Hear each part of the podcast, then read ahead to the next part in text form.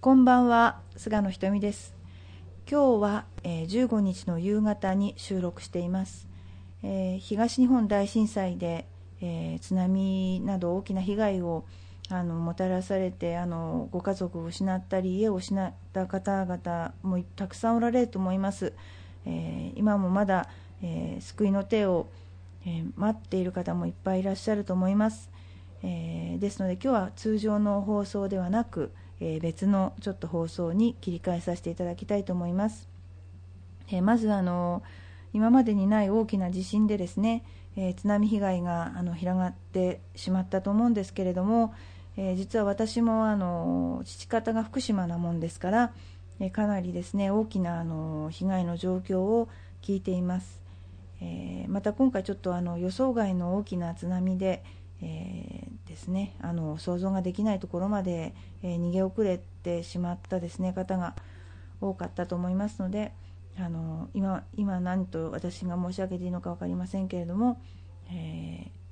ー、まだですね、え希望を失わずにあのみんなでやっていきたいと思います、え私の住んでいるところは、え浦安市今川というところなんですけれども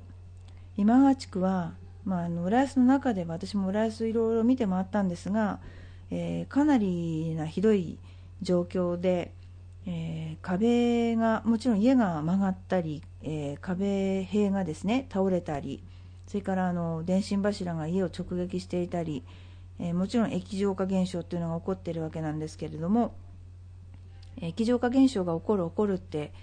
あの浦安に住んでからいろいろともう小学校の子供が勉強してきたりいろいろあのしたことがですねそっくりそのまま本当に現象となって、えー、目の前に現れまして、えー、うちの前に大きな堤防があるんですけれどもそれが1メートル沈んで、えー、すごい量のですね、え砂ですね砂混じりの水っていうんですけどねそれがあの湧き上がりまして駐車場に溜まったりもちろんですねまあ、道路はパニック映画みたいな状況で、えー、ガスが漏れてるのじゃないかなという感じででガスと水が今止まっています。であの生垣のところまで泥が来ましてただ家の中は何ともなかったんですが多少ちょっと傾いてるのじゃないかなという思います。で今川はやはり弁天もかなりひどかったと思うんですけれども浦安の中ではあのかなりひどい状況だじゃないかなと思っています。で私は今回の震災が起こる前にちょっと前触れじゃないんですけれども6の連番を見ることが多かったんです66666っていう。でまあなんかそういうのであの、まあ、良くないことだなっていう知らせなんだなみたいな感じでいたところ次の日に、まあ、大きな地震にあったわけですけれども私はあの都内にいまして当時都内にいまして、えー、かなり高層階にいたんですけれども仕事の打ち合わせをしてまして、えー、もう本当にすごいこんな揺れは感じたことないような状況の揺れを感じて、えー、下におりまして、まあ、もう帰ろうと思いまして、えタクシーを拾おうとしましたがもうタクシーなど全然いなくて。でまたあの親戚の者が銀座でちょっとあ飲食店をやってたものでそこにちょっと行きましたところ、まあ、あの電話固定電話を使おうと思っても全く通じなくてであのもう1人の知り合いのところに行きまして非常階段から登っていきまして今度パソコンを使わせてもらいまして通信手段としてはパソコンが唯一の通信手段だったんですね。であの他のですねもちろん携帯電話などは全然役にも何にも立たず、えー、171なんてもっと役に立たなくてでですねあの唯一そのパソコンからのメールがうちのラーニングセンターの方に通じましてで娘があの都内にいるっていうことが発覚しましてで今度娘から本当にもうまぐれのようにメールが来ましてで八丁堀でなんかあの地震にあったらしいんですね。八丁堀の駅降りた時に。であの登りなさいって外に出なさいってなんか駅員さんに言われて出てそれでなんかあの人並みにこう流されるように歩いていて娘もタクシー乗らなきゃと思ったらしいんですけどもそこで乗っていたら多分大混雑でどっかで降りていたかまあどうしようもない状況だったんですけど私も娘もタクシーが拾えなかったおかげであの娘はあのそのまま聖路加病院の方にあの、まあ、私のかかりつけの病院でもあったので聖路加病院の方に行こうと決心して歩いて着いたらしいんですね。で今聖路加にいるよというメールが来てで私はその時に知人がその新橋だったもんですから新橋から聖路加まで本当にハイヒールでだったんですけども走って行って、えー、娘を発見した状況です。まあ、ゼロ化病院の中ではあのー、すごくですねチャペルを開放してくれたり毛布を出してくれたり、あの、すごく温かいですね、えー、対応をしていただきました。それで都内からあの浦安の自宅に帰ろうとしてもまずタクシーは捕まらないしあので自宅の方自宅ではラーニングセンターの方に、え主人と今度勤める愛君がですねあのいてくれまして2人であの迎えに来てくれました。でも往復6時間くらい、えー、かかったと思いますけれども、まあ、あの無事でですね、えー、帰ることができました。でやはり見てると聖路加病院でもうずっとテレビを見てましたが、まあ、本当にこんなことあるんだろうかっていうほど悲惨な状況で今も今も本当に悲惨な状況が続いているわけですけれどもあの、まあ、本当にえー、今日はまた放射放射能漏れですか？放射能漏れなんかで暗いね、あのー、感じの話題がですねもう続いていますしいろいろ情報が錯綜したりチェーンメールが来たりあのいろいろ惑わされるようなことがあるんですけれどもあの私はこういう時どういうふうに自分で、えー、ですねしてるかっていうとですね今後についてはですねなるべく明るい展望をあの自分で持つようにしてるんですね。というのは例えば今日も放射能が漏れているということを言った途端に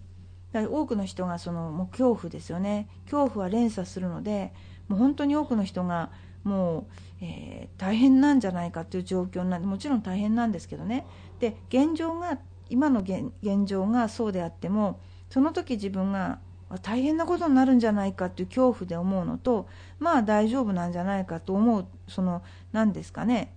ちょっとこれ私の持論だけどあの想念というか考え考えが今後の未来をやっぱ作っていくんじゃないかと思っていて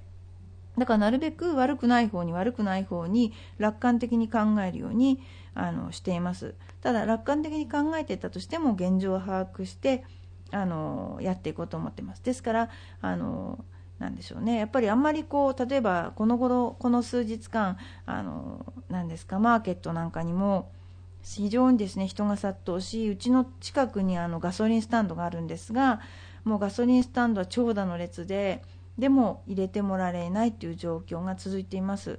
で本当にちょっとパニックじゃないかなと思うぐらいあの食料品がなくなってしまったりトイレットペーパーがなくなってしまったりあのいろんなねあの状況が発生しているわけですけれどもやっぱりそれは恐怖心ですよね恐怖心の表れでそういうふうになってしまってるんだと思うんですけどもでもまあここはですねあのまあ、大丈夫だとは言うのはちょっと非常にあの失礼な話なんだけど自分の心としては明るい心を持ってあの楽観的にあの明るい未来を想像して、えー、収束することを願ってあの行こうと思ってます。ですね。えー、そんな感じでですね、あのー、今はあの浦安からお送りしてるんですけれども浦安もあのかなりあの給水断水ですね、えー、断水の世帯がものすごく多くて、えまあ、共同のですねトイレとかそれからあの水を汲みに行く人たちも多く長蛇の列を今なしていました。まあ、ですからあのこれからねいろいろとまだまだ、えー、起こってからですね水道が回復するまで一応もうすぐだとは言われてますけれどもまだまだ私としてはちょっとかかるんではないかなと思っています。ですからあの皆さんもちょっと頑張ってですねここは頑張って案外人間ってこういう風になると案外頑張れるもんですから頑張ってちょっと乗り切っていきたいと思います。それからやはりあのこの節目の3月ですから卒業式であったり入試であったり人生で結構大変なものが目白押しの時だと思うんですね。で今あの結構学校の、えー、卒業式は延期されたり、えー、いろいろしてますけれどもまあ一つずつ、まあ、大変ですけど焦らずにあのやっていったら方があのいいんじゃないかなと思います。